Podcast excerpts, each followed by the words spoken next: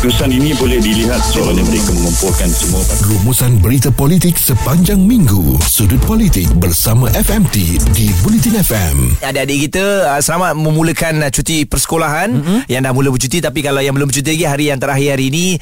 Dan uh, selepas ini minggu-minggu yang mendatang ibu bapa boleh tenang sikit lah. Tak payah hantar anak ke sekolah. Mm-hmm. tapi mungkin kena plan juga Izzuan nak bawa mereka ataupun nak letakkan kat mana pula cuti-cuti sekolah ni kan? Tenang tu mungkin sebab mereka tak pergi sekolah. Tapi ada pula masalah riuh rendah di rumah tu uh, apapun pada hari Jumaat uh, kita ada sudut politik FMT uh, dan kita nak menganalisis keputusan pilihan raya umum bagi Parlimen Padang Serai.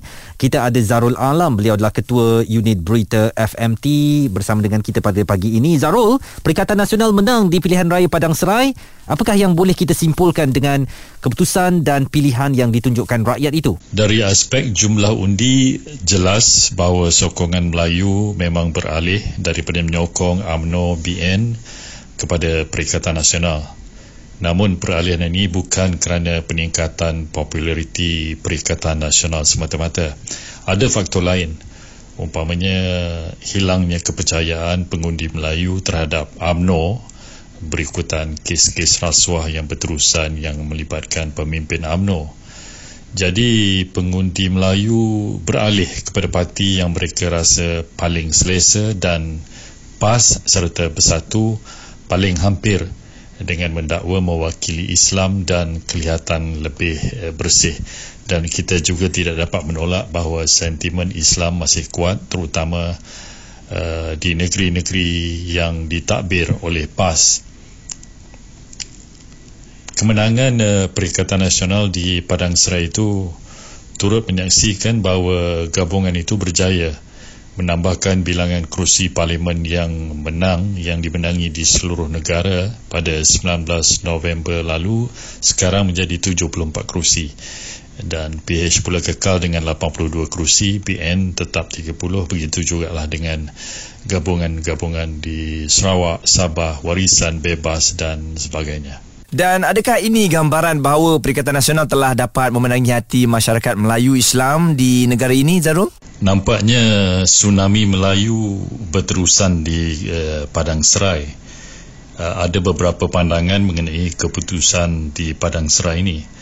Kalau kita tengok di pihak PAS, tentulah mereka mendakwa bahawa keputusan itu menunjukkan bahawa populariti politik Islam dan persepsi parti yang bersih yang dibawa oleh PAS dan Bersatu semakin meningkat. Uh, sekurang-kurangnya itulah pandangan Khalil Abdul Hadi yang juga merupakan anak Presiden PAS. Katanya politik agama secara konservatif yang di dikemukakan parti itu menjadi lebih menarik kepada pengundi muda dan bagi mereka yang pertama kali uh, mengundi kalau kita tengok calon Perikatan Nasional Azman Nasruddin dia dapat lebih daripada 51 ribu undi. Dan uh, kalau kita tengok pula calon Pakatan Harapan Sofi Razak hanya dapat ti, lebih sikit dia 35 ribu undi. Dan menjadikan majoritinya dalam lebih kurang 16 ribu undi. Itu adalah satu jumlah yang besar bagi calon Perikatan Nasional untuk menang dengan majoriti yang cukup besar.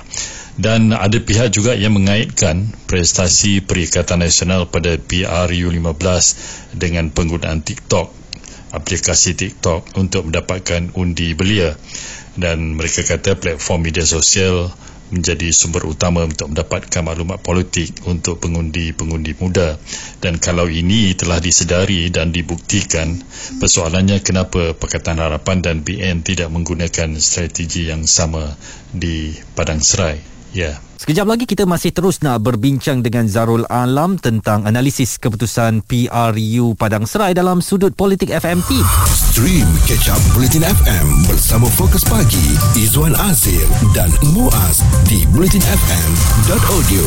Kita nak analisis keputusan PRU Padang Serai. Dan kita masih lagi bersama dengan Zarul Alam, Ketua Unit Berita FMT. Uh, Zarul, walaupun kerajaan persekutuan diterajui Pakatan Harapan Barisan Nasional, tapi kalah di Padang Serai, bukankah ia ni uh, menjadi suatu plus point untuk calon Pakatan Harapan Barisan Nasional uh, di Padang Serai? Memanglah satu plus point untuk uh, calon uh, Pakatan Harapan dan BN di Padang Serai apabila kerajaan persekutuannya terdiri daripada Pakatan Harapan dan uh, BN. Tetapi pengumuman kerjasama di Padang Serai itu dibuat agak lewat dan ini mungkin menjadi faktor pengundi terkeliru atau sebagainya mengenai kerjasama dua gabungan itu.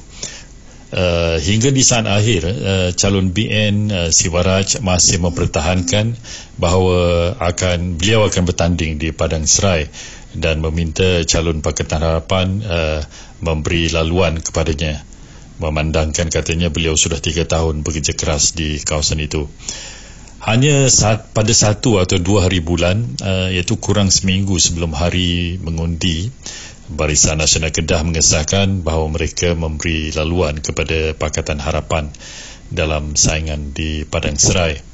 Selain itu ada juga pandangan bahawa kemenangan PN didorong oleh sentimen kaum dan agama yang dimainkan oleh PN. Tapi kita rasa uh, sentimen ini sentiasa ada di mana-mana pilihan raya ataupun PRU yang berlaku. Ini adalah bukanlah perkara yang baru. Tetapi apa yang jelas gelombang peralihan pengundi Melayu kepada PN masih berterusan walaupun kalah di Tioman. Tetapi dengan jumlah yang lebih kecil berbanding majoriti yang diperoleh untuk menang di Padang Serai. Dan apakah agaknya kemenangan di Padang Serai boleh menjadi kayu pengukur kepada pilihan raya negeri Kedah pada tahun depan?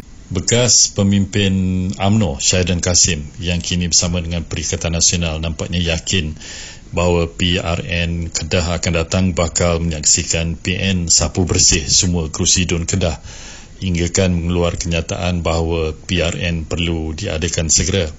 Uh, Menteri Besar dan Menteri Besar Kedah uh, Sanusi Makno yang juga pengerusi Perikatan Nasional Kedah jangkakan pilihan raya negeri Kedah akan dilangsungkan pada bila-bila masa selepas Mac tahun depan.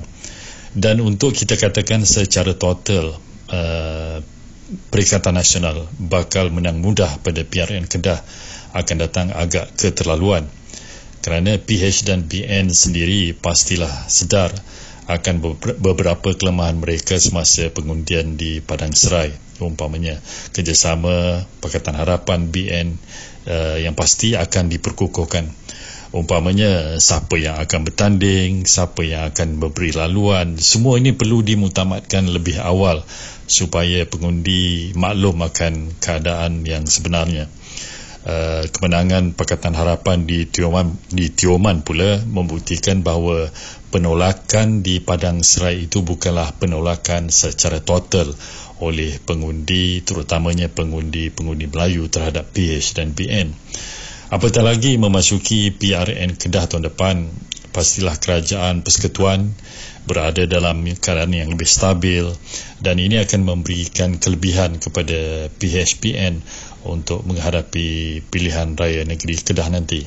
Tapi faktor tsunami Melayu itu masih satu faktor yang kuat dan perlu ditangani oleh pihak-pihak yang bertanding nanti. Apatah lagi negeri Kedah ini majoriti pengundinya adalah Melayu. Jadi adalah satu perkara yang menarik untuk melihat bagaimana PHBN akan melaksanakan strategi mereka.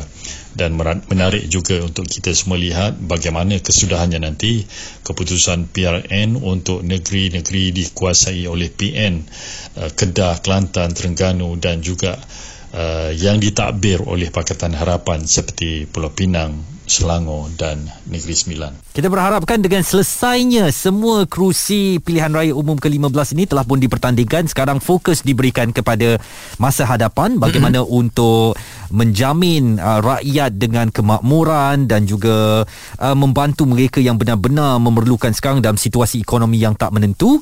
Itu adalah tugas berat yang perlu dilakukan oleh Pakatan Harapan dan Barisan Nasional tetapi perlu juga dibantu oleh Perikatan Nasional sebagai pembangkang. Dan uh, gerak-geri menteri sekarang sentiasa diperhatikan Betul. ya apa saja statement yang mereka berikan mm-hmm. pastinya akan mendapat respon daripada seluruh rakyat Malaysia. Jadi satu cabaran untuk mereka memimpin setiap kementerian kementerian yang ada. Jadi jom kita rakyat Malaysia menjadi mata dan juga telinga ha, agar negara kita ini dapat bergerak maju sekali lah ya. Jangan berpolitik tapi politik kosong ya. Langsung tak ada kemajuan. Jadi itu yang kita bawakan untuk hari ini dalam Sudut Politik FMT. Terus dengarkan Fokus Pagi Izwan Azir dan Muaz. Di mana lagi kalau bukan Bulletin FM.